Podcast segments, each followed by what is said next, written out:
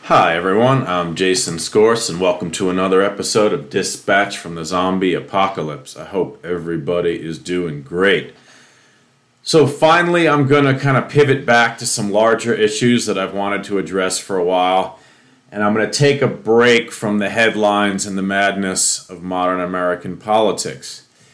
But this topic is a different form of madness. It's actually one that is more systemic, deep rooted, and global. And so the title here is Disentangling Ourselves from the Horrors of the Modern Food System.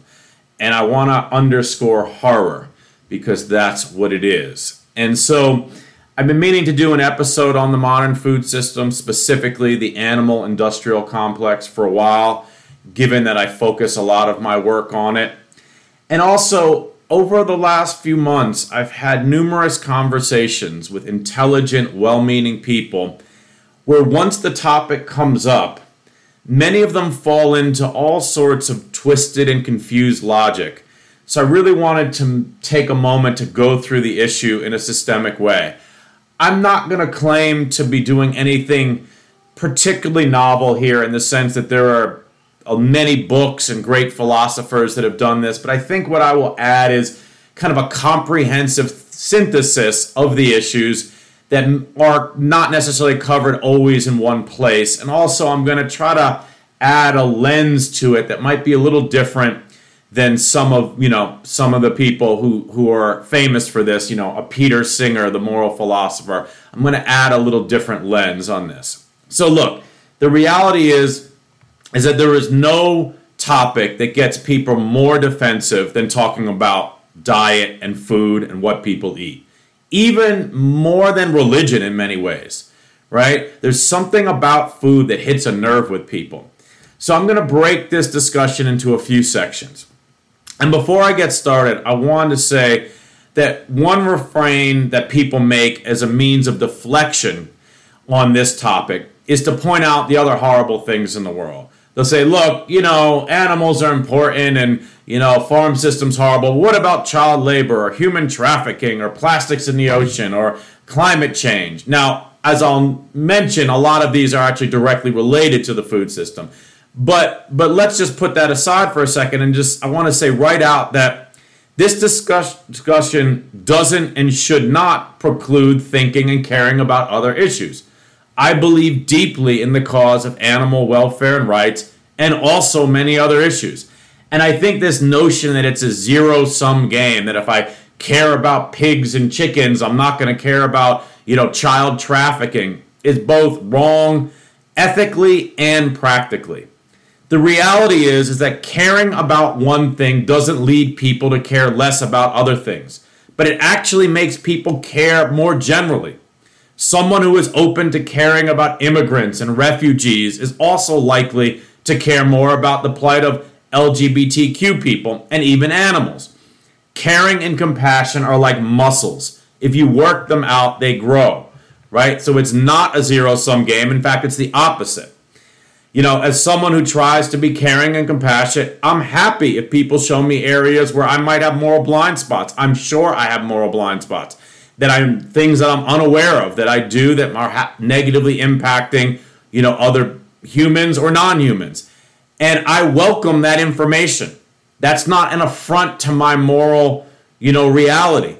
As a moral person, I want to know if I have some blind spots. I want to know if there's some products I'm using that there's alternatives out there that are better and that I should, you know, consider, right? So, this discussion is about one major industry. It's a huge industry. It's the global food system. It's something every single human is engaged with multiple times a day, right? But I'm not claiming that this is the only issue of moral consequence in the world because it's clearly not. What I am claiming is that it is a major issue of moral consequence and that it should be. And with that out of the way, let me get to this kind of overview of the topic. First off, I'm only going to rely on facts and reason to make these arguments. I'm not going to bring in anything, you know, from religion or anything pseudo spiritual. Not that those are bad, but they're just not necessary for this argument. Everything I'm going to be talking about is going to be rooted in things that are verifiable based on science and objective reality, and to the extent that they require some axiomatic principles, I'll talk about that as well. But no faith is required. This entire argument requires no faith, no believing in something without evidence. So I want to start with the basic moral arguments and then move on to kind of the environmental consequences and then finally, you know, where do we end up? I'm going to have an extended antidote section on what do we do with this? What are the practical ramifications of this worldview that I'm espousing here? Right? So before I start with the specifics of kind of the animal industrial complex and the food system and the mistreatment and use of animals in that, I just want to make a few statements about morality because again, there's oftentimes a lot of confusion. Right? First off, there is no moral system that will be agreed upon by every single human being on the planet. That sounds obvious when you think about it, but it's worth stating, right? Because if the requirement for universal moral principles is that everyone has to agree on it, then we would never have any moral principles because there is nothing to get all 8 billion people to agree on, right? There are plenty of nihilists, sociopaths, and contrarians in our species who will never agree to anything that others do. And this is in every society, every culture. I also want to make clear that morality is not a popularity contest.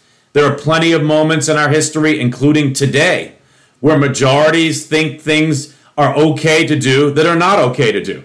Whether it was historically what was the mistreatment of women, or slavery, or the subjugation of certain religions and races, right? Um, there's plenty of times where the majority is engaged and totally fine with immoral acts right? So if you say 80% of people believe X, Y, or Z, that says nothing about whether it's moral. It says it's popular. It doesn't say whether it's moral. Popular and moral are not the same thing. Now, this makes things very tricky because if something is truly moral and it's truly, you know, clearly a moral principle, shouldn't everyone agree on it? That would be nice. That would be great. But it's impractical.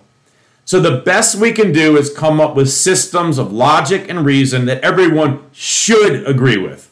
But the reality is that not everyone is moral, not everyone wants to be moral, and not everyone has the discipline to even aspire to be moral. So even something as heinous as child trafficking clearly doesn't have 100% opposition since many people still partake in it. Same thing with many horrible types of behavior across the board. We simply must accept that there are bad actors among our species and many people who either lazy or confused or unethical, and that's part of the human condition. This doesn't mean that the search for morality and moral principles is futile, only that it will never be agreed upon by 100% of the population. All right? So that's kind of my first key thing about morality is that it's never going to have unanimity. The second point about morality and this is perhaps even more important, is that at some level there are axiomatic assumptions that have to be made. Right? There are you have to just assume some basic reality and then once you do that you can form a moral kind of architecture on that. So for example, with respect to human rights, the assumption is all humans have moral worth. Right? All humans have moral worth.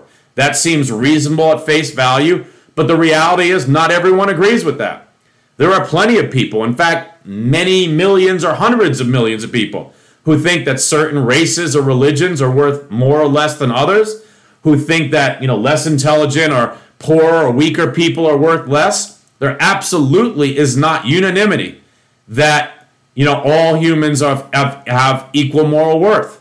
In fact, that's probably not even agreed on you know, by large swaths of the population. Yet we still have human rights, the concept, right? So the fact that we don't have unanimity doesn't mean we can't still have the concept. It's more an aspiration than something that's agreed on by everyone, right?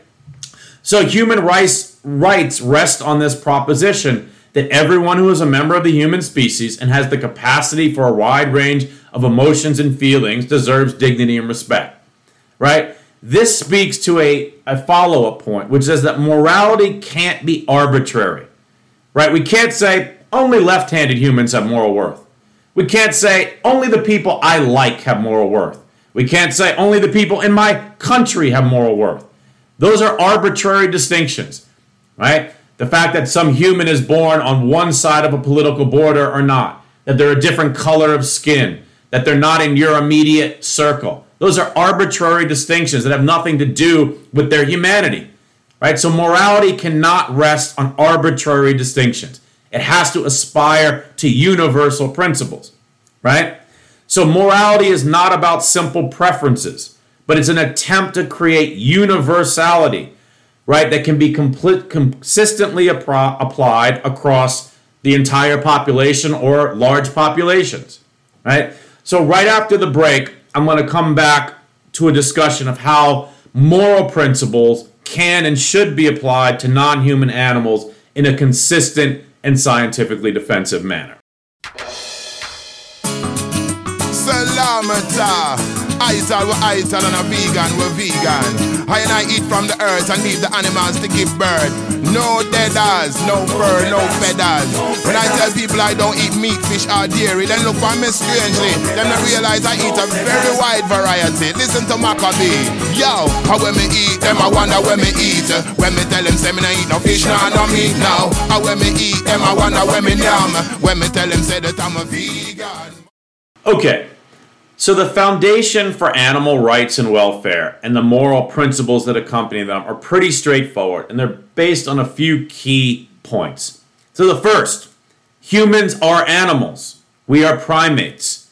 We may be very powerful and advanced, but we are still animals. We are part of the evolutionary continuum and share most of our DNA with chimps and other primates, and in fact, other mammals. Many other animals are therefore our cousins, as we only branched off from much larger pools of DNA a few million years ago. Right? So that's just the first thing to really kind of grok here. Right? Non human animals are our cousins, they are our evolutionary cousins. We come from the same source, we share the same DNA lineage. Okay? So that's again science, fact. Therefore, the distinction between humans and animals as if they are two disparate things is false. There are only human animals and non human animals. This is incredibly important to let this sink in because we have been trained cognitively and linguistically to speak of and think of humans as distinct, as separate from animals. And often when we, we when people say animals, they specifically mean non-humans. That doesn't make sense. Saying humans and then animals doesn't make sense because humans are animals. Right? So again, this distinction that we have been lodged into our brain that somehow we are at the top of some pyramid and we are separate and a gorilla, a tiger, a whale is something completely different and we are in this separate higher category. This is scientifically false. It does not exist. It is a cognitive mental structure we have created to feel superior and to justify our exploitation of other beings, but it is not based on objective fact. In fact, it is the opposite. It is false. Right? Many of these non human animals share the characteristics and sensations that we value in ourselves, namely, the ability to feel pleasure and pain, form social bonds, develop culture and society, use tools, sing, dance, etc. Right? It is important here to note that many of the ways humans have rationalized our mistreatment and abuse of non human animals is by denying them many of these traits right? To say, oh, they can't do this, they can't do that, only we can do that. Until the scientific evidence becomes so overwhelming, and then this denial takes a new form until once again the evidence overturns it, right? Non human animals were once thought to not be able to feel pain, that, they couldn't learn language, that they couldn't use tools. They were thought to not have long term memories. They were thought not to be able to mourn for lost family members. We thought that they couldn't recognize themselves in a mirror. Only humans can do that. And time after time after time, this is proven wrong. It is proven wrong again and again. We are not as distinct as we think, right? Of course, we have some incredible abilities, and there are definitely things that we can do that other animals can't, like, you know, write Shakespeare or envision a world 1,000 years into the future. So I'm not saying that every animal is identical and shares all of our characteristics, but many of them they do. And even the ones that we can do that they can't, it's not just only a one way street. Think of the things animals can do, or many animals can do fly, swim in the ocean, echolocate, right? Think of the, the, the consciousness that arises from being a whale swimming thousands of miles, migration patterns going across the ocean, thousands of miles to the exact same place. And, and finding it perfectly every time. Butterflies, birds that migrate over continents.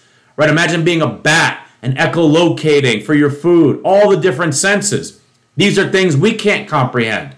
Right? So it's not a one-way street. Not everything advanced in the in the animal kingdom or animal kingdom is is coming from humans.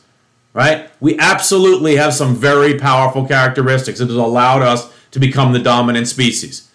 But this does not separate us, right? And it does not make us morally superior.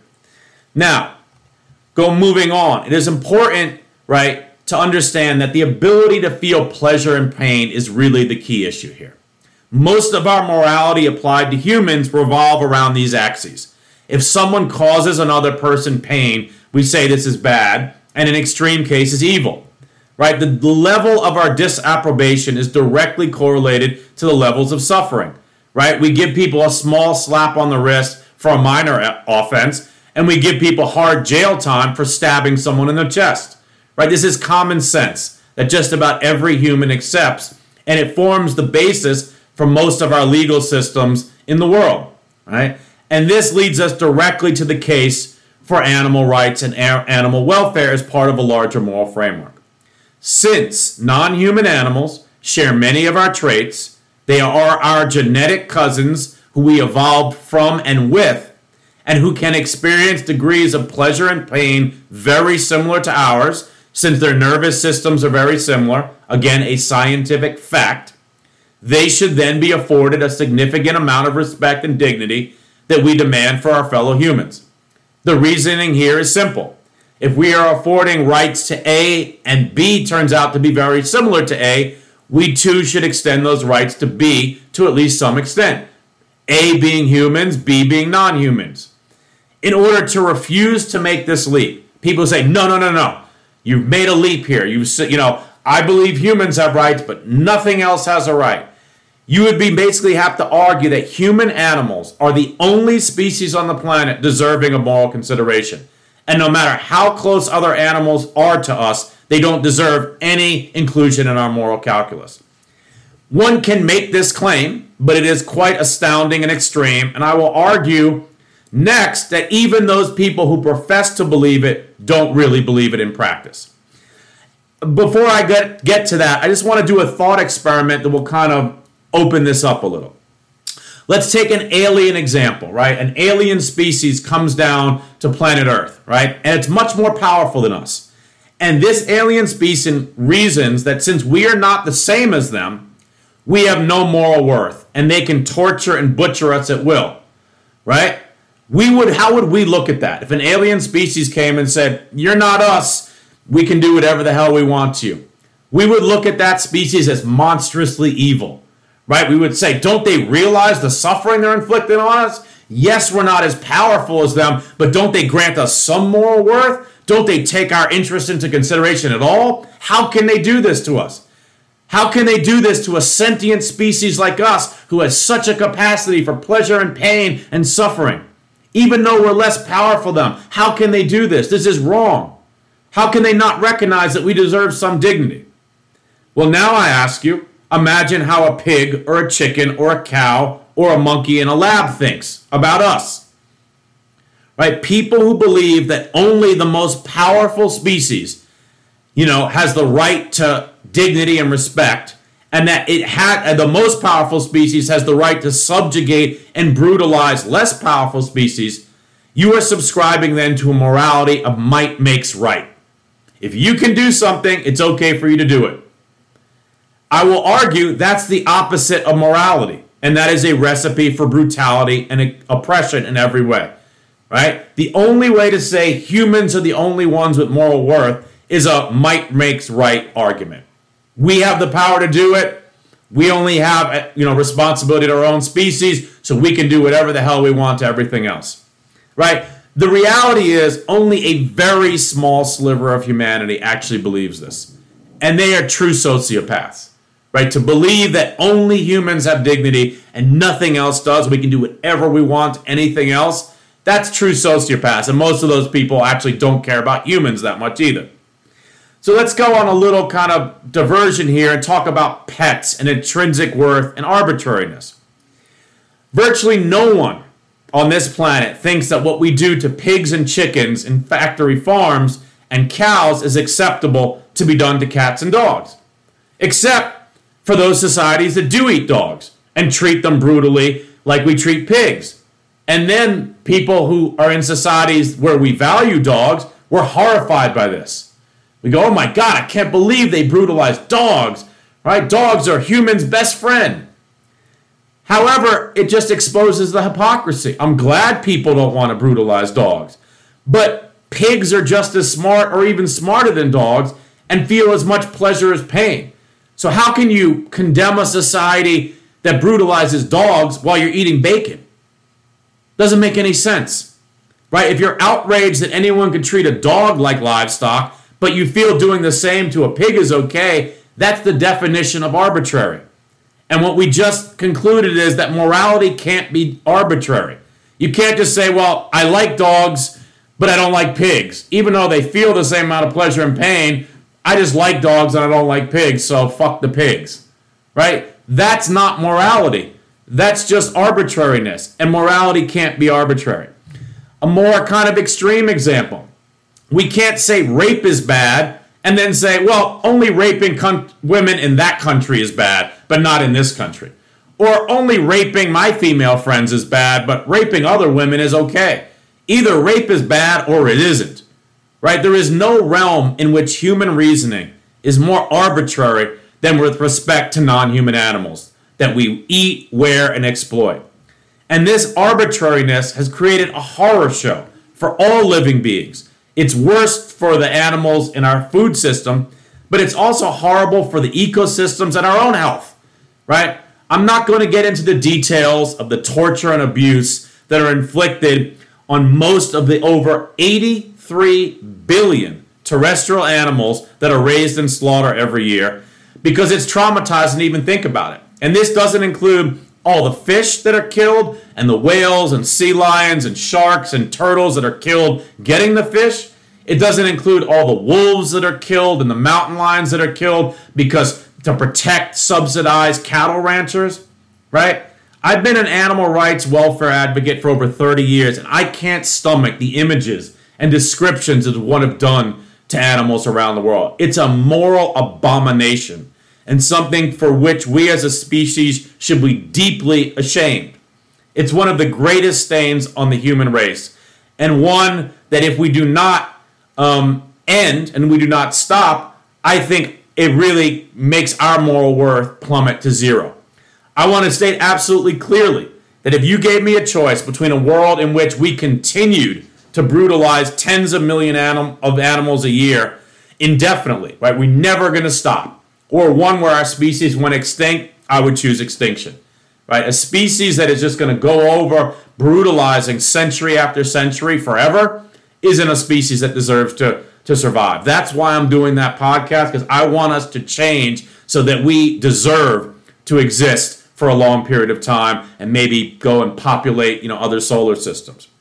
I want to kind of just end this section on a thought experiment here, right?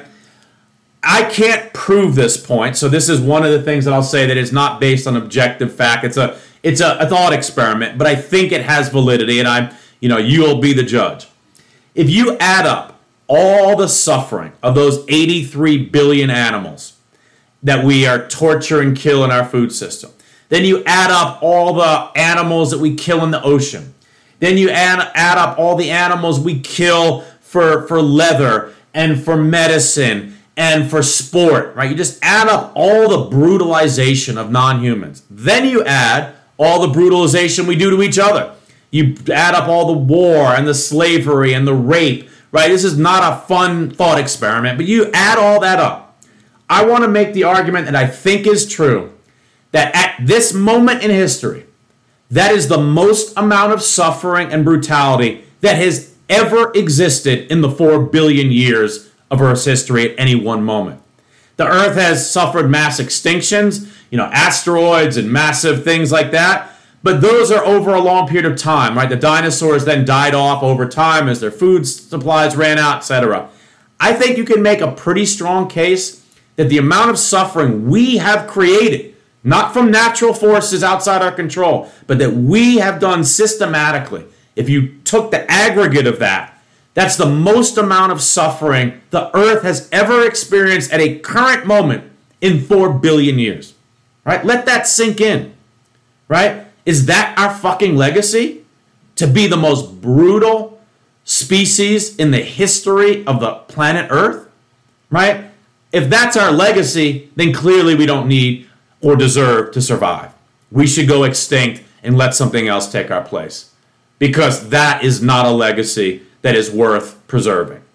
That's why I'm trying to get us to change so that we become good stewards of the earth and become upstanding moral citizens of the planet and maybe one day of the larger solar system, universe, galaxy, whatever. I hope that we live long and prosper for millions, billions of years, but not in this current debased, abominable moral state. So, when I come back after the break, I'm going to talk about the environmental sustainability impacts of the current food system. This are the new world crisis. Yeah, I, yeah. If we keep this pace of breeding just for the production of meat, then it's the same thing as we would suggest the world pollution.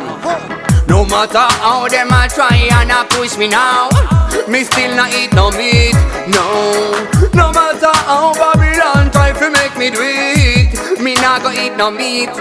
Me tell them meat is murder, come listen now me friend. Me nah yam no beef, give me the vegetable and Meat is murder, so the slogan go. No funny to stop and watch them line up in a row. Okay, so I've kind of started with the morality here of the current food system, and I want to move on to kind of the environmental impacts of the animal industrial complex. And again, the reason that I'm focusing on this is that this is really the, the heart of the modern food system. Most of the resources in the world go to either growing food for animals or for you know directly raising the animals on land. And this is just a key fact. Basic ecology, basic math here is if you skip a trophic level, you lose about 90% of efficiency. So what does that mean? We can grow plants and eat the plants, or we can grow the plants, feed them to animals, and eat the animals that extra step, you lose about 90% of the efficiency. So, about two thirds of all the agricultural land in the world is devoted to either growing crops for animals or directly, again, clearing land to graze animals. That means if we get away from animals as the center of the food system, we will have a huge opportunity to rewild the planet, return it to its natural state, to restore ecosystems.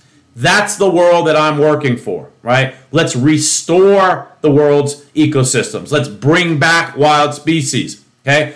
And I'll talk about more about the dynamics of this, but this is incredibly important. And what I'm referring to here, and when I talk about industrial animal agriculture, is the concentrated, you know, feeding operations, the CAFOs, concentrated animal feeding operations. I think that's the um, the acronym here. This accounts for about 99% of the meat and dairy produced in the United States and about 90% globally. So the majority of meat and dairy that people consume every in the world comes from the industrial animal complex. I am not talking about a couple, you know, herders in Africa with a couple cows. I'm not talking about the person who has a couple chickens in their backyard for eggs. I'm talking about, you know, the people who are getting their meat from Costco and from fast food and from supermarkets, you know, the industrial scale meat and dairy production. right? These operations are some of the worst and most heinous operations in the world.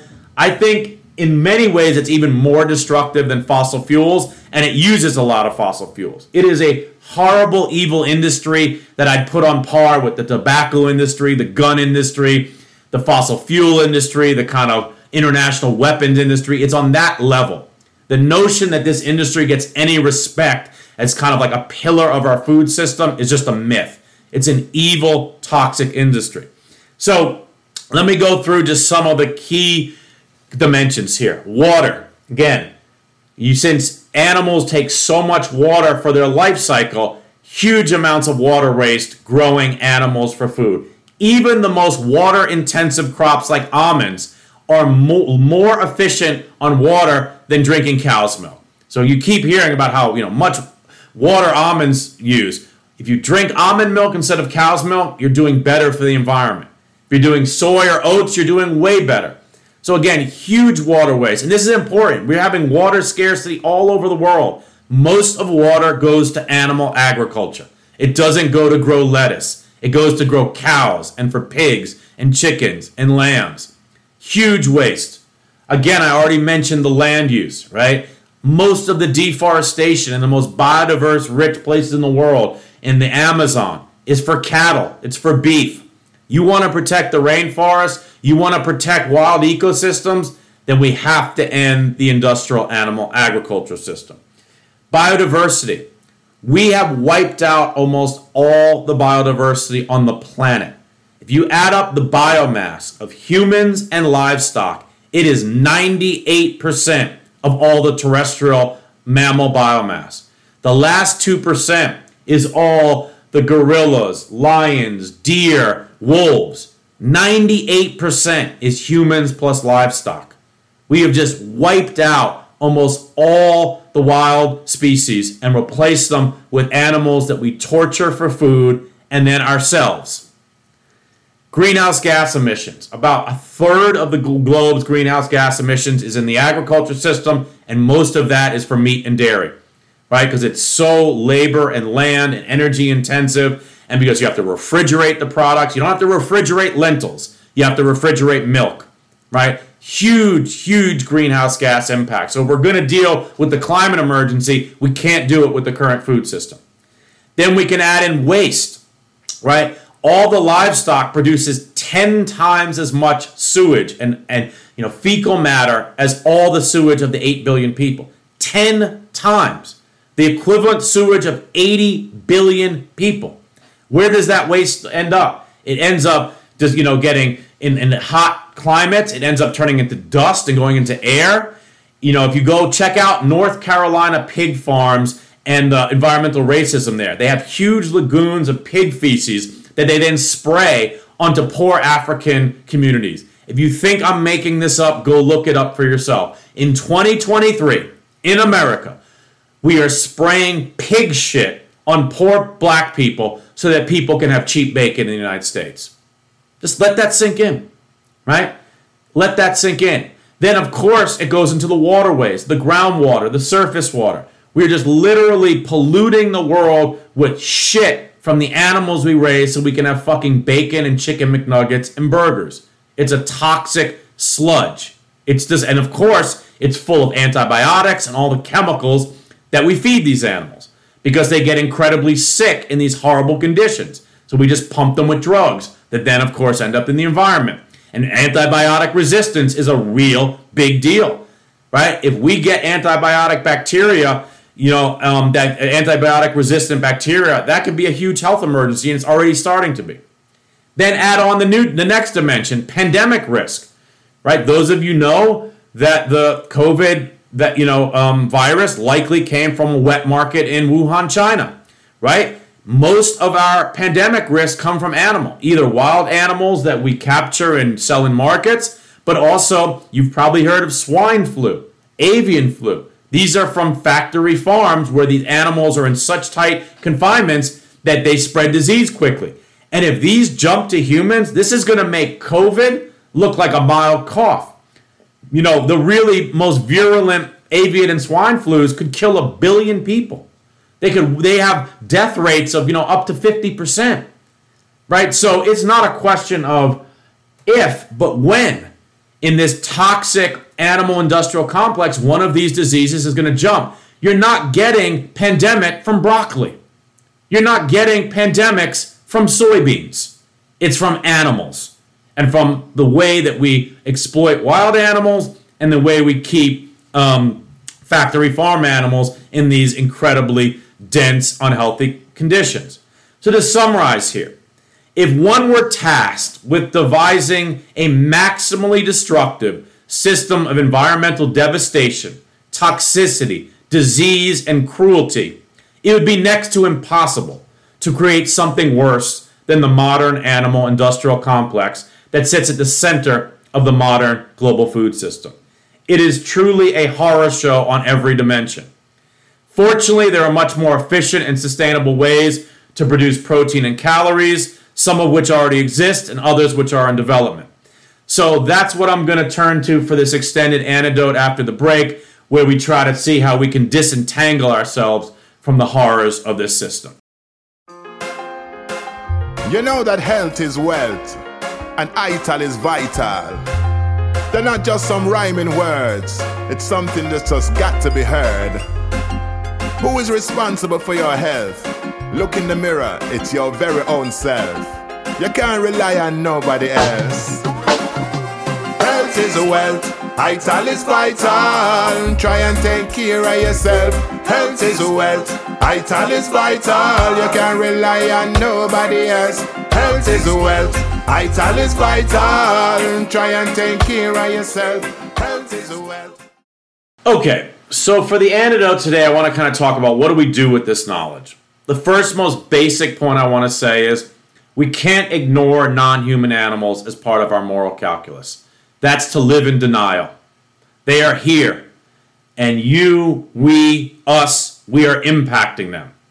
We have agency and we need to take some responsibility for our decisions. Right? Non humans are worthy of respect, admiration, and often love. Right? I don't romanticize nature. Right? I don't romanticize everything, but I neither do I romanticize humans. Right? Humans are good, bad, and everything in between. And same with the non-human, you know, animal world. But many of them deserve our respect and admir- admiration. And even the ones that, you know, if they had their ch- chance would bite our face off, let's just avoid those and let them eat what they're meant to eat, right? And yeah, there's parasites and mosquitoes spreading malaria. I'm not saying we shouldn't deal with those, but the, the animal world as a totality, right, is something that we should be in awe of. These are our family members, these are our cousins, right? And we have to think about our impacts on them. They have lived on this planet for hundreds of millions of years.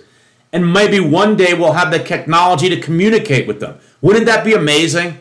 Wouldn't that be amazing if one day we rewilded the whole planet and we brought back all these ecosystems? We had the technology that we could speak with wolves. So instead of hunting them down and torturing them in fucking traps and poisoning them because they're trying to eat the cattle that shouldn't even be there in the first place, that we actually bring them back and we communicate with them. Isn't that a much better world than this toxic mess that we have now? Now, in terms of the practical implications, I'm not saying everyone has to be a vegan, but I will say it's the superior option, right? A plant based diet is the superior option. It's the best for our planetary health, it's the best for other species, and it's the best for our health. It's scalable, we have the technology, it's easy, it's nutritious, and it tastes delicious. I have never, I've been vegan over 30 years. I never gave up meat or dairy. I evolved to something much better.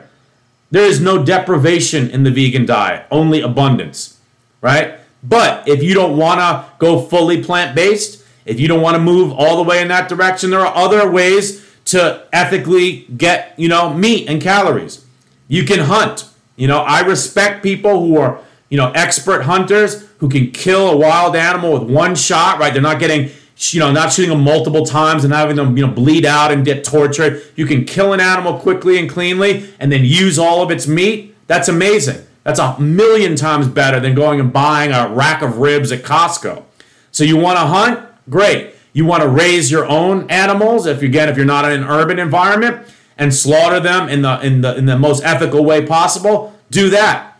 I think shellfish, you know, clams, oysters, mussels, they don't have advanced nervous systems. I don't think they're being tortured and that's, you know, that's a non plant-based protein. Obviously, there's technology for um for cultivated meat that's starting. There's already restaurants in Singapore, Israel, here in San Francisco too that are selling um, meat that's grown in you know in a brewery-like condition. It's identical to meat. It's grown from from animal cells, and that technology is only going to get better. Right. Also, it's worth noting that leather is really destructive too. There's leather now being made out of cactus, making all different kind of products. You can get, you know, artificial fake leather that's not from an animal that looks identical, that even lasts longer. You can use hemp, all kinds of stuff, right? So the point being here is you need to think about where you're at in this food system and just try to move in a better direction. You don't have to become vegan overnight. You don't have to give up anything. You're moving and evolving to something better, right? You're choosing something better. There's no deprivation here. I want to be clear about that. And the last point I'll note on the plant based is it's not like it was when I started 30 years ago. There are vegan plant based options, substitutes for everything that are almost identical or better, right? Obviously, there's the Beyond Burger and the Impossible Burger. There's all these amazing ice creams now. Cosmic Bliss is a great one. Ben and Jerry's that are made of coconut milk, almond milk, cashew milk. They taste as good or better. You can get everything. You can get um cheeses now. Miyoko's cheese. There's sunflower um nut cheese. You got to try them. Not every brand is amazing, but you know there's there's there's brands that are incredibly good, right? Obviously the, the non-dairy milks. There's just a million varieties that are incredible, right? So the point being is it's actually quite simple. It's not there is no deprivation. You can have it all. You can literally have your cake and eat it too. And that's the beauty. You can live ethically and sustainably and live a very abundant life, right? So, the bottom line here before I wrap up is I really just want to implore you all to take these issues seriously and make some changes, right? The road to a moral life starts with the first step. Just make one step. If you are, you know, dependent on the meat and dairy system, say, hey, I'm going to swap out, you know, my dairy milk for a, a non dairy milk. I'm going to go try a few different brands until I find one. I'm going to swap out my burgers for Beyond Meat and Impossible. You know, I'm going to go and say, I love ice cream. I'm going to go buy Cosmic Bliss and I'm going to switch, or a Ben and Jerry's. Just make that first step.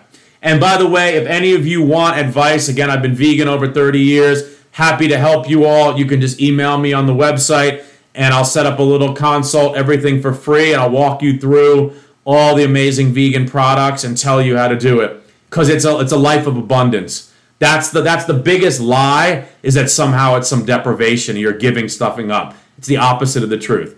Going vegan was the best decision I ever made, and I live way more abundantly. I eat better than anybody else on this planet, or at least as well. There's nobody who eats better than me on this entire planet. And all of you can be living like that if you take the time. So, with that, everybody, I hope you enjoy the podcast. If you are, please share it with family, friends, and colleagues. Rate it subscribe on Apple, iTunes, Spotify, Stitcher, Amazon Music. And with that, everybody, take care, uh, be safe, stay well.